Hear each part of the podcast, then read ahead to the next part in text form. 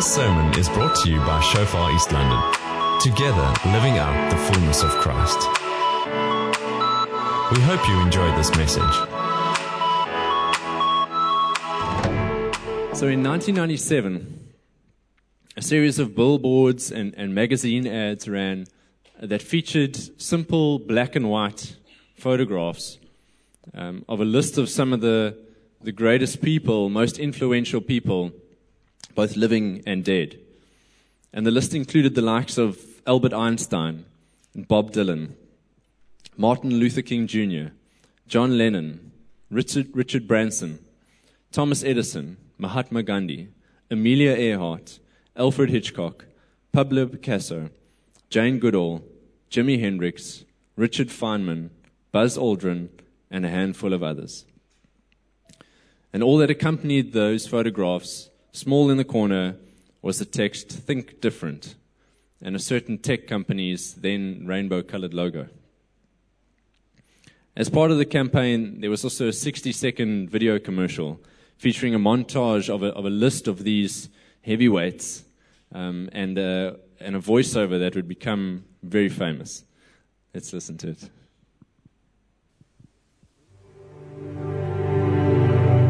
Here's to the crazy ones, the misfits, the rebels, the troublemakers, the round pegs in the square holes, the ones who see things differently. They're not fond of rules, and they have no respect for the status quo.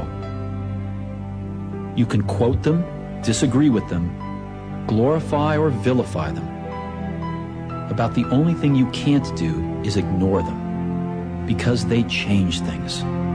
Push the human race forward. While some may see them as the crazy ones, we see genius. Because the people who are crazy enough to think they can change the world are the ones who do.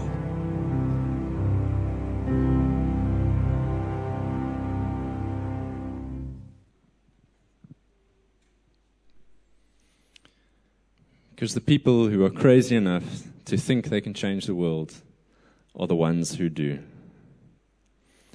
We're in the, in the midst of a series called Change Your World. Um, and let me encourage you, if you've missed any of the, um, any of the messages so far, jump onto our YouTube channel, uh, onto our Facebook page, and, and really catch up. We've had some powerful messages from both Andre and Sonica. So if our end game is to, is to change our worlds, and I believe we do well to, to take a closer look at some of the lives of the people who actually changed the world.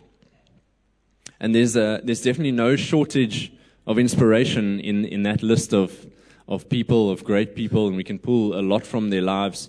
Um, but the person that I want to focus on this morning actually didn't make the cut.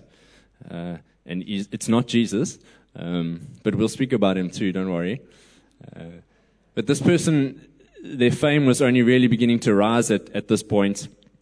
And uh, I think you'd be perceived as quite an egotist if you, if you made an advert about a, a series of great people and included yourself in that list. Um, so I'm, I'm, talking about none other this morning than, than Steve Jobs, uh, the voice behind, behind that commercial. So Steve Jobs, together with Steve Wozniak, a friend of his, started Apple Computers in the garage of Steve's parents' home in 1976. And Jobs had a vision to create a computer for the rest of us. So just to put computing in the 70s into perspective, a computer at that time was the size of a room. Okay, likely from here to, to about there. Okay, and it was owned by the likes of the military and really large banks.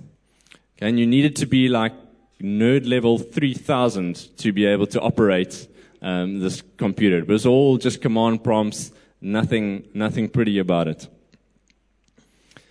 So Jobs and, and Wozniak, to, to say the least, had a pretty ambitious goal. In Apple's early years, Jobs referenced a study by Scientific American on locomotion. That is the efficiency of motion from point A to point B. And they studied all the species on the planet, and they found that the condor came out as the most efficient animal of all. And quite embarrassingly, humans were way down on that list. But someone at uh, Scientific American had the presence of mind to, to put man on a bicycle. And all of a sudden, we leap right to the top by quite a large margin in terms of our efficiency. And Jobs is quoted as saying, When we invented the personal computer, we created a new kind of bicycle. He was referring to a bicycle of the mind. They set out to create a computer that everyday person could use to amplify their abilities. Steve Jobs achieved what he set out to do, and so much more. But the Jobs and the Apple story uh, is, is, is not all sunshine and roses. Apple nearly went bankrupt twice. Jobs was ousted from his own company in 1985 after a power struggle with the CEO that he put in, in place. He went on to found a company called Next Computers. And at the same time, he helped to start the very famous animation studio known as Pixar, which is responsible for the Toy Story movies and many, many others. But when Toy Story came out in 1995, it revolutionized uh, the, the motion animation scene. Many people don't know that, that Jobs was the, was the man behind it. So he was eventually brought back into his own company when Apple bought, Next Computers in 1997. And at the time, the company had 90 days left of, of money in their bank account before they went bank. Jobs soon took back control as CEO, and that's when the company really began to take off again. He had a hand in either the ideation, creation, or innovation of the Apple I, the Apple II, the Apple Lisa, the Macintosh, the iMac, iTunes, the iPod, iPhone, and the iPad. I know, right? Each of these products revolutionized their respective industries. The Macintosh was the first computer to utilize a graphical user interface and be controlled by a mouse. Up until that point, it was all text entries. You created files and folders and icons, and you were able to click on them with a mouse. Before that, if you bought a computer, you bought a problem because you needed to know how to use it first before you could do anything with it. Jobs' idea of making all music digitally available in an online store known as iTunes at the same price of a dollar per song absolutely revolutionized the music industry. The iPod, a thousand songs in your pocket. Before that, it was a clunky Walkman with 13 songs on a CD. The iPhone, before that, we were all using half screen, half keyboard phones. Jobs thought that idea was silly, and the first all screen phone was born. I recently watched the, the Netflix movie entitled Jobs, and I couldn't help but be inspired. Um, it's obvious that I'm, a, I'm an Apple fan, um, but this morning is, is not about me glorifying a man or, or for us to, to idolize material possessions.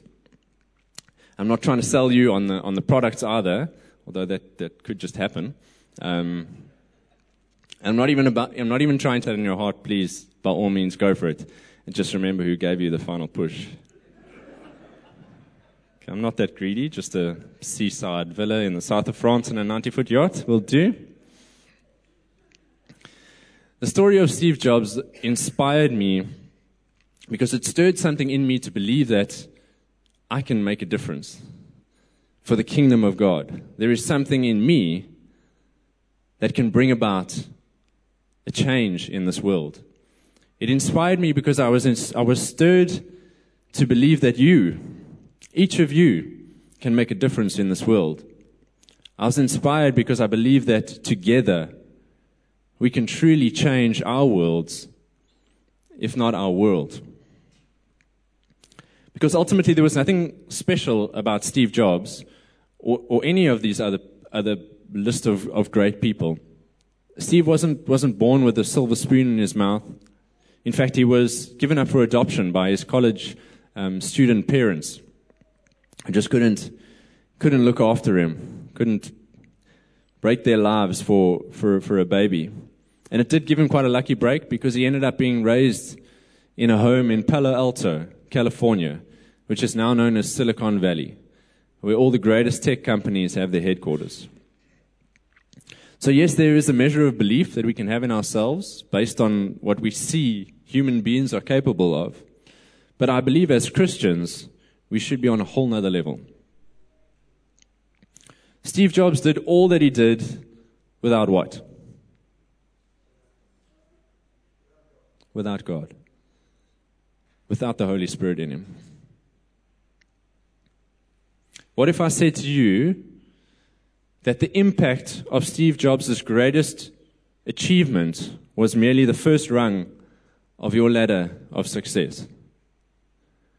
You'd probably say, oh, okay, that's sort of inspiring, but I don't think so. I want to say to you this morning, I don't care what you think. And I have a show of hands. Who has surrendered their life to God here this morning? Who has the Holy Spirit living inside of them? Who has confessed with their mouth that Jesus is Lord? So, what right do you have to say that God can't move powerfully through you? That God can't change the world through you? You don't belong to yourself anymore. You're dead. It's Christ who lives in you. And in Him, all things are possible. It's time for us to start thinking differently about ourselves and about God. The opening chapter of the book of Daniel is a good example of this. King Nebuchadnezzar has just besieged Jerusalem and he sends his chief of staff out to collect the, the finest, healthiest, strongest, most good looking men um, to bring back to the, his palace in Babylon as captives. And Daniel and three of his friends are among those chosen.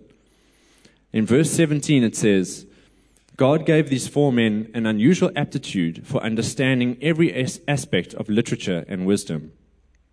And God gave Daniel the special ability to interpret the meanings of visions and dreams.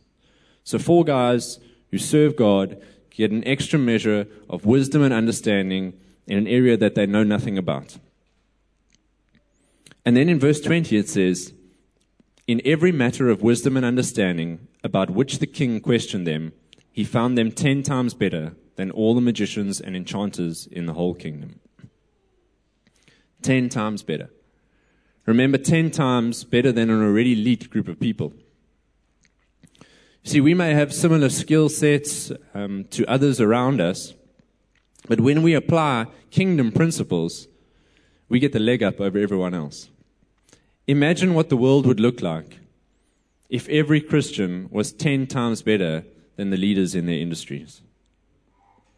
How would that affect society's view of Christianity? Their view of God? You know, last week, um, Sonica spoke of us being kings and queens. And she told the story of David, who was anointed as king long before he stepped into the position. And it just hit home for me. We need to believe in who God has called us and what He has called us to. And we need to believe that before we see it. You know, I'm excited because I see something happening in this church. And I look down here and I, and I look on stage and I, and I look behind the scenes and I just see so many people who are putting their hand up and saying, I'm here, God. I'm surrendered and I'm ready to serve you. And I, the worship team at the moment is, is just in a, in, in a wonderful place. There's so much unity, um, and, and everyone on the team is just surrendered to God. There's such a pure worship coming from the teams, all the teams that get together on a Sunday. And I see it in the, in the ushering teams. I've heard stories of, of people who are just excited to be here. You know, it's not just a chore of laying out chairs and, and doing a few things. You know, they're here to serve God. And they're here to be used by God, and it's a very important aspect of our service the welcome, everything that's, that's set out. And people are just putting up their hands. We have the production team at the back. I see it in the, in the, in the elders, even. There's something that in the last few months, we, we've been through something as a church.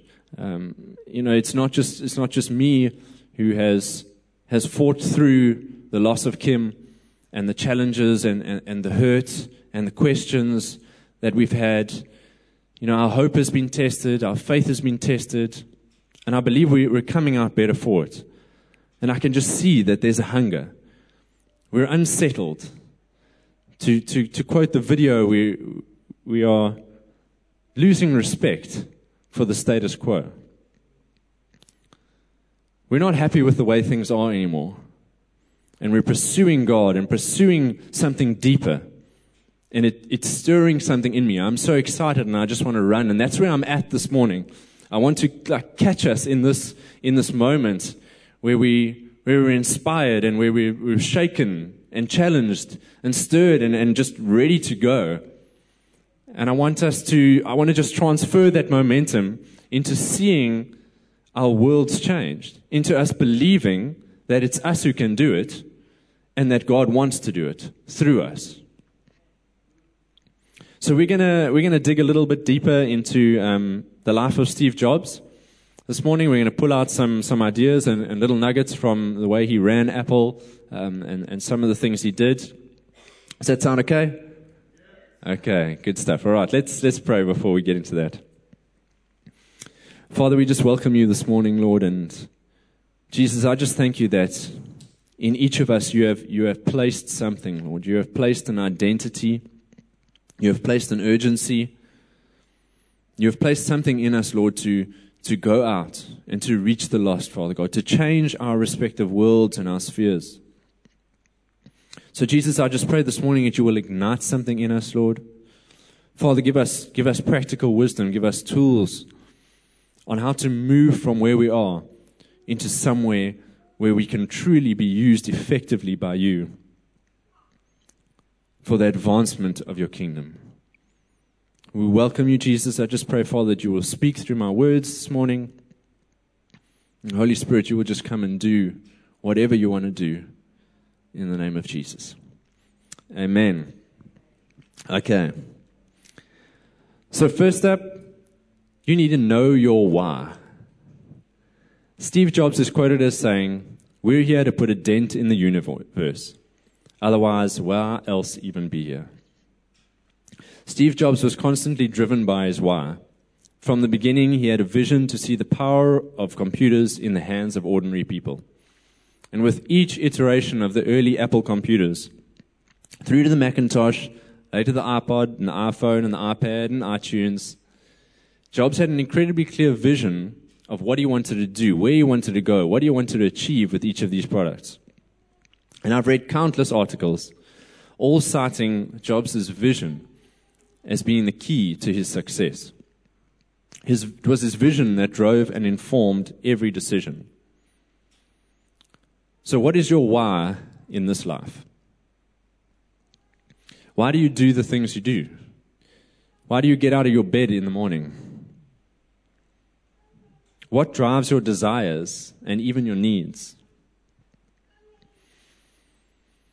You know, I've become so aware of the importance of having a why since Kim passed away, and especially in the last month. And to be totally honest, I've found myself in a pretty serious slump. And my work has kind of lost its meaning. And I'm stuck in this routine of just waking up, getting the girls fed, and packing lunch boxes and getting them to school. And then I've got a few hours to do a bit of work. And then it starts over again where I fetch them from school and take them to ballet and swimming and try and spend a bit of extra time with them in the afternoon, take them for a bike ride or a walk. And then it's supper and it's bath and bed. And then I do a little bit of work again, maybe, and, and go to sleep. And I don't know I have no idea what depression looks like, but I think this is probably the closest I've ever come to it.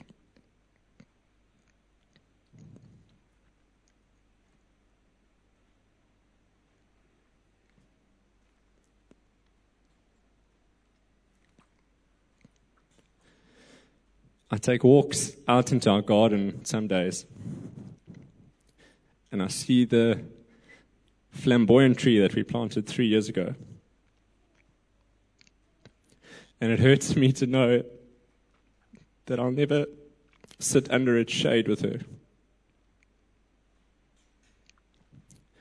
I lie in bed some nights, a place that feels like the scene of the crime. And I become aware that there's no longer anyone next to me. Nobody's still fighting. Sometimes it's far less dignified. I find myself in the kitchen or the lounge or the shower or in the car, and I'm doubled over in anguish because of how much this sucks.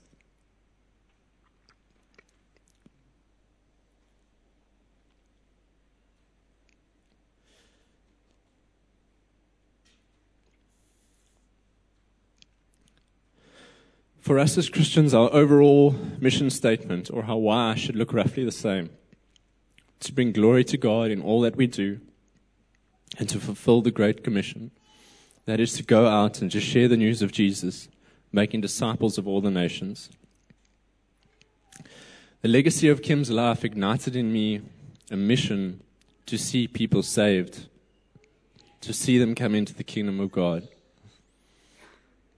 I don't want anybody that comes across my path to be in a situation where they feel the pain that Kim felt, that I feel, not knowing the love of the Father, not knowing the hope of God, not having an eternal hope.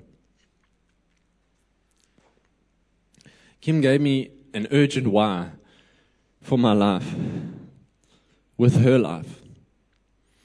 But her death leaves me without the wind in my sails to carry me there. I'm giving myself some grace, I promise. I know many people are concerned when I share this kind of thing. I've got, I realize I, am giving myself time to, to pick up the pieces.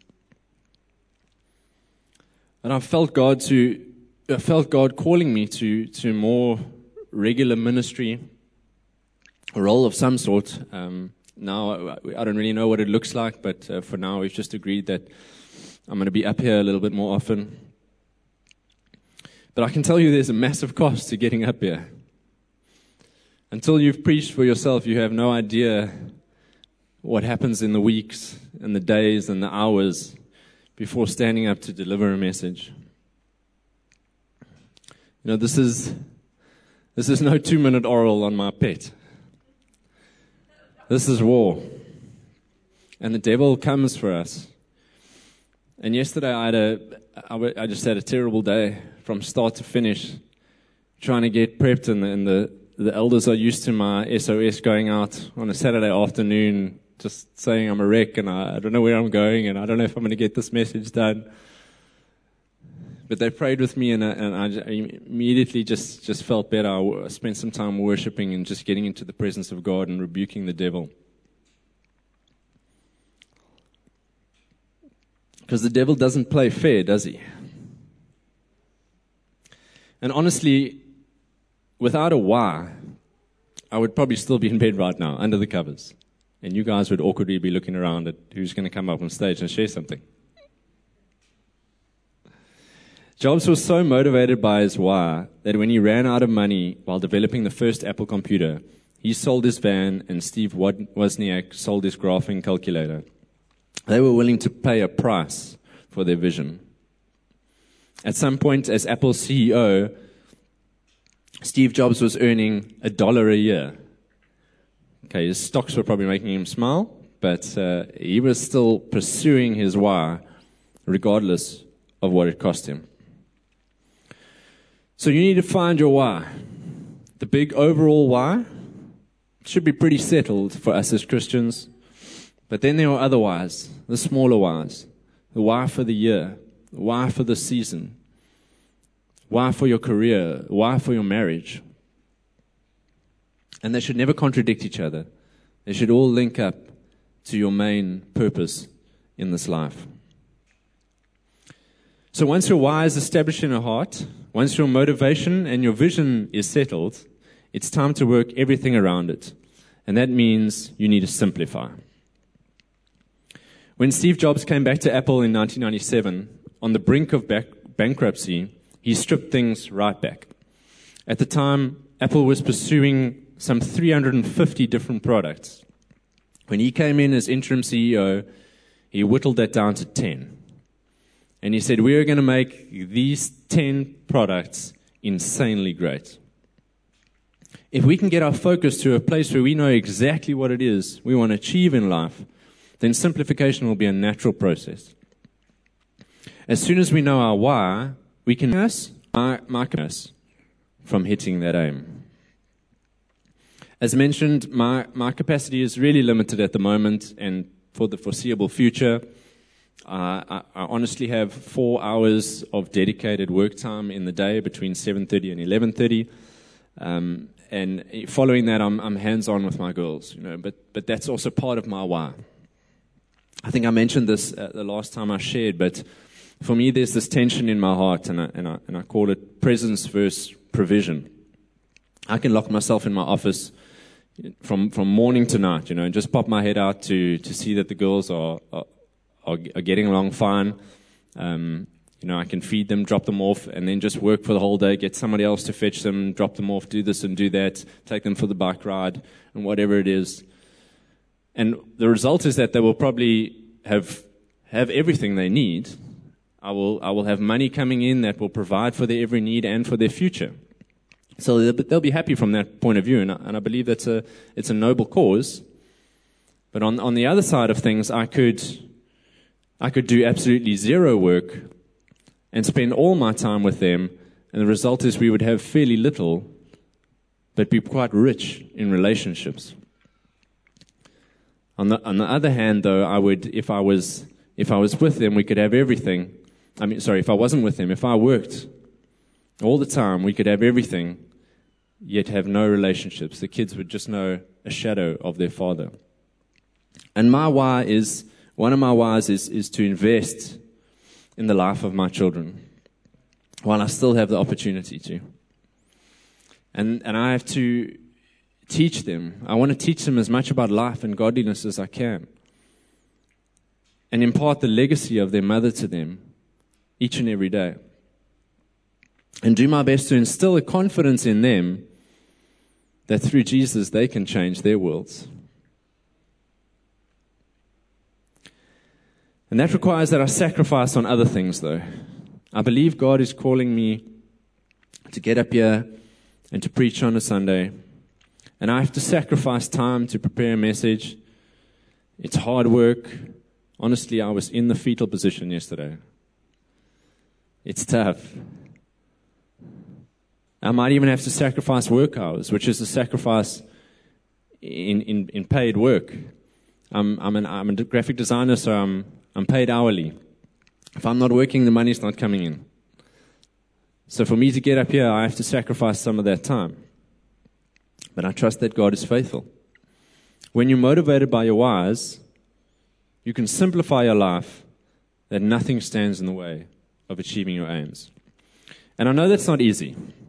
We already have so much on our plates, and we want to add more, am I right? We just want to do more stuff, achieve more things. And then you get asked to do something, you say, But I don't have time. I know. I couldn't agree with you more. You don't have time. If you knew you only had a couple years left on earth, what would you change? Would you just carry on the way you are? How would you simplify your life in order to achieve and to focus on what you believe is important?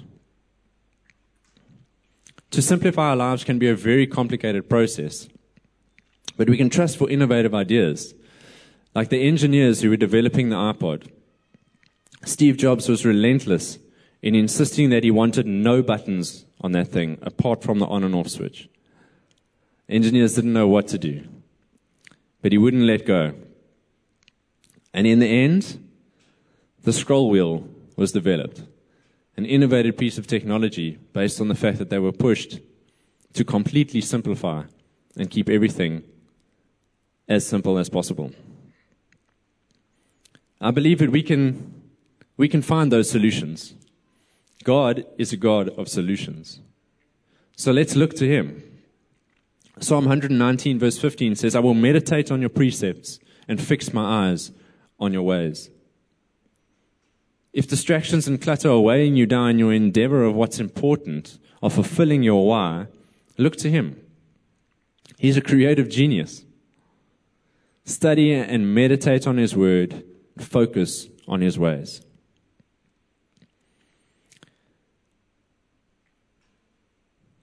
Then we need to preen the unseen. Jobs' adopted father used to love working with his hands, and he worked in the garage and used to bring Steve in, and he taught him to craft the backs of things, like fences and cupboards, the stuff that no one ever really saw. And this is something that he never let go of. When working on the Mac, a process that took three years because of Jobs' incessant perfectionism, he got his engineers to design and redesign the motherboard just because it looked ugly. The motherboard is right inside the heart of hard computer. No one ever sees it. He felt it was inelegant and thought that time should be dedicated to redesigning it. It took six months before he was happy just with the way the scroll bars worked on the Mac operating system OS X. He got personally involved in the number of screws that went into a laptop case. Listen to this. Jobs believed that for an object to resonate with consumers, every piece of it had to be right, even the ones you couldn't see. So, how does your product look on the inside? Are you taking care of the unseen? Do you realize the importance of that which no one else can see? Jesus says in Luke 6, verses 43 to 45, the Passion Translation You'll never find choice fruit hanging on a bad, unhealthy tree, and rotten fruit doesn't hang on a good, healthy tree. Every tree will be revealed by the quality of fruit that it produces. You will never pick figs or grapes from thorn trees. People are known in the same way.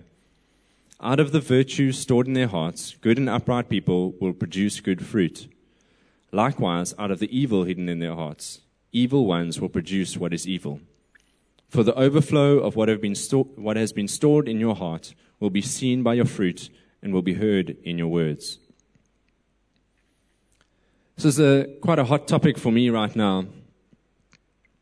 When I leave here and go home and close my front door,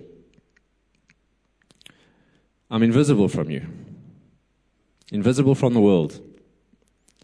Okay, I've got two little beady eyes watching me all the time, but when I, uh, two pairs of eyes rather, but when I close my bedroom door, when I close my office door, I'm completely unseen. What am I doing with my time? I can Netflix and chill the whole night, scroll aimlessly through social media feeds, expose myself to junk and filth. But at some point, it's going to slowly infect my heart. And soon enough, my mouth will expose what my heart overflows. Apple produces some of the most beautiful products on the market. So much time goes into crafting a beautiful piece of tech. But would they be so successful if they didn't work the way they did? If they didn't work as well? Not a chance. I don't know the split, but I'm, I'm sure they probably spend at least 10 times the amount of time that they do on the outside as they do on the inside. And that's what makes them so successful. If our witness and our testimony, both in word and deed, is to resonate with those around us, our lives need to match up. And when you've been a Christian for long enough, it's easy to, to fake it. It's easy to make the outside look good. Dust off the keyboard, get the smudges off your screen. But if you've got a bug on the inside of you and you allow it to fester, pretty soon all you'll be is an empty shell with nothing of value and nothing to give. So, what do you do in your unseen time? If I pulled out your motherboard right now, would it be in need of redesign? Would it get the job stamp of approval? Or would he call it ugly?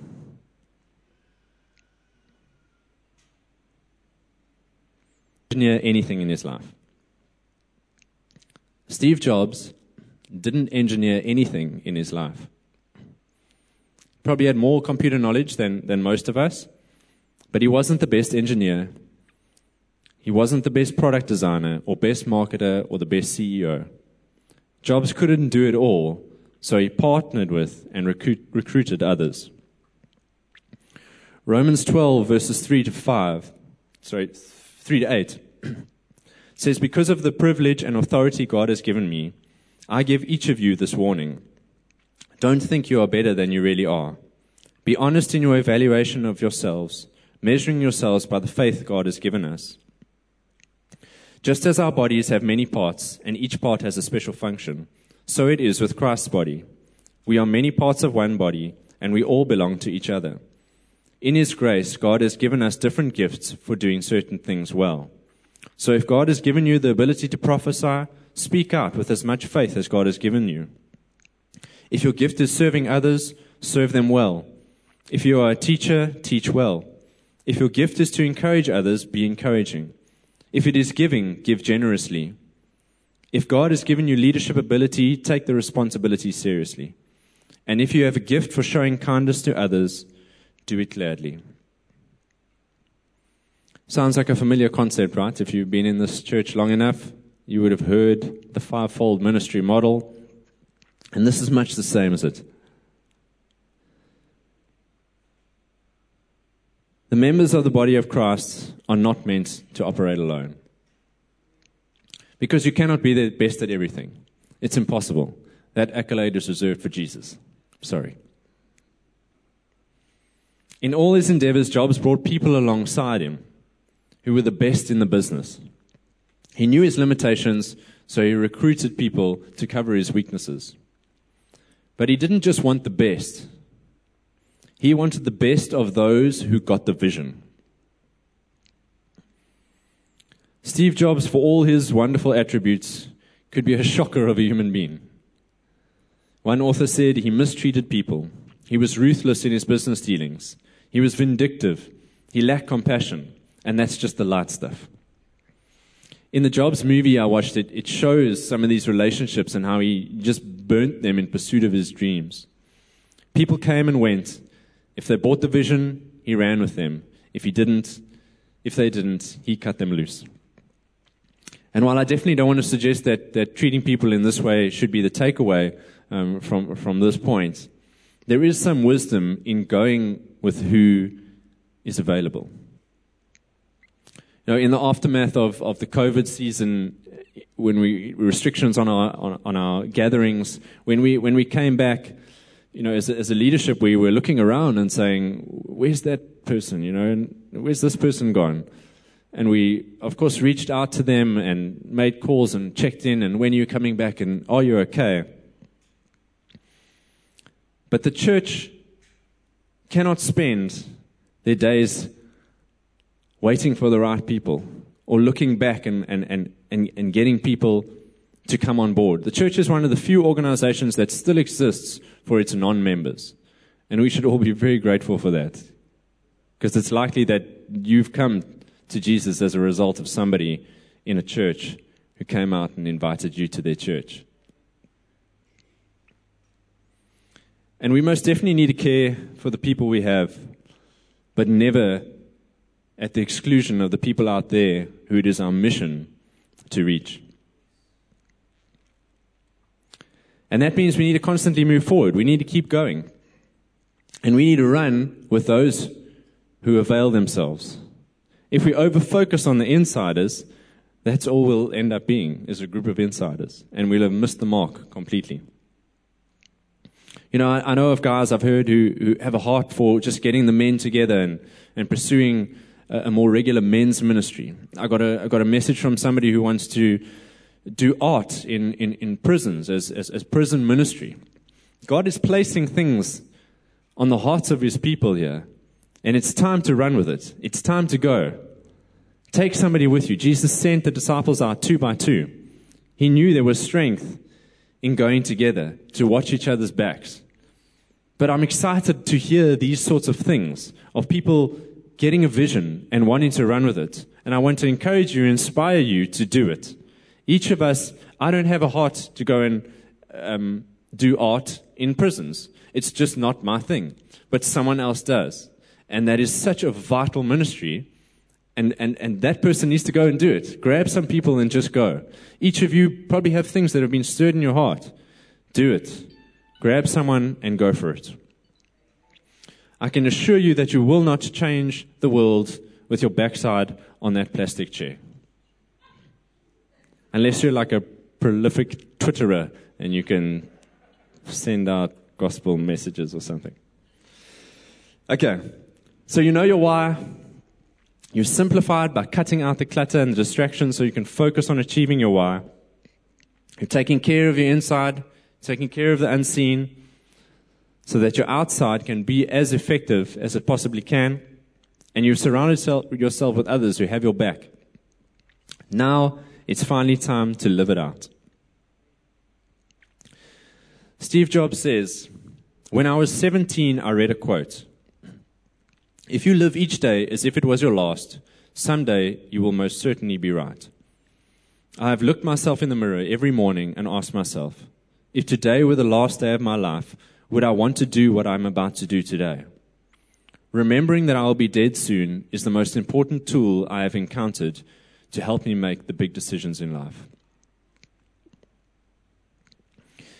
in the face of, of death and the loss that I've suffered, there is one word that, that just continues to, to echo in my head. And that word is legacy. What legacy am I wanting to leave behind? You know, if I don't open my eyes tomorrow morning, if you don't open your eyes tomorrow morning, what legacy will you leave behind? Because I think legacy can be uh, something that we, that we hope for. We have a legacy that we hope for. But let's take a moment this morning to be honest and say, what will our legacy be today if we don't open our eyes tomorrow? What legacy will you have left? And what legacy would you like to leave? And how do you get there? What steps can we take today to start making the changes to get to the legacy we actually want to leave behind instead of the legacy we have now? And I believe these are tools. Know your why. Have an understanding from the outset of what you want to achieve, what your end game is. Get rid of the, the unnecessary. Simplify your life so that that is your aim. Sort out your inside. Let there be no distractions, no blockages, no obstacles to you achieving your goal. Go with somebody. And then just begin to live it out. So that one day, really thought this week that, you know, I think it, obviously death is just a lot on my mind more than possibly many other people. Um, and I consider that to be a massive blessing still. Just to, to have the brevity of life so uh, just, just to be so aware of it. And I thought that I should start to record some videos for my, for my girls. You know, just to, I have so much that I want to share with them, so much that I want to teach them. And what if I don't have the years that I hope to have? What if I don't have another 50 years? What if I've got five? What if I've got five months? What if I've got five days? if I were to, to leave them only one video, if I had only one moment to, to leave them something, what would I say? What would you say to your loved ones? What would you say to the people who, who mean the most to you in those five minutes? For me, I want to be known for the way I love. And if I leave nothing else with them, it's to know that they were loved. For them to know that they were loved. For them to know that they have a loving father because naturally, I would leave them orphaned and they'd have a lot of questions and they would be wrestling with the goodness of God, no doubt. But these are the kind of things I would want to establish in them to know that they are loved, to know that they have a loving Father, and to know that He is good. John 13, verse 35 says, Your love for one another will prove to the world that you are my disciples. There is a world out there that is waiting to be changed, and they don't even know it. I want to leave you with one final lesson from Steve Jobs' life, and it, it dovetails with something that Henry Ford once said upon reflecting on the build of, of the building of the modern car. He said, If I asked customers what they wanted, they would have told me a faster horse. And Jobs agreed, saying, Our job is to figure out what they're going to want before they want it. We have something to offer the world right now. And most people don't even know that they need it. And you have it. You have it living inside of you. Other people have it too, but don't leave it up to other people. Don't leave it up to the pastors and the preachers and the evangelists. God has called you in your world, in your sphere, in your family, in your workplace. He has called you to be the change agent. Thank you for listening. Find more on Shofar East London's podcast channel. Let's do life together.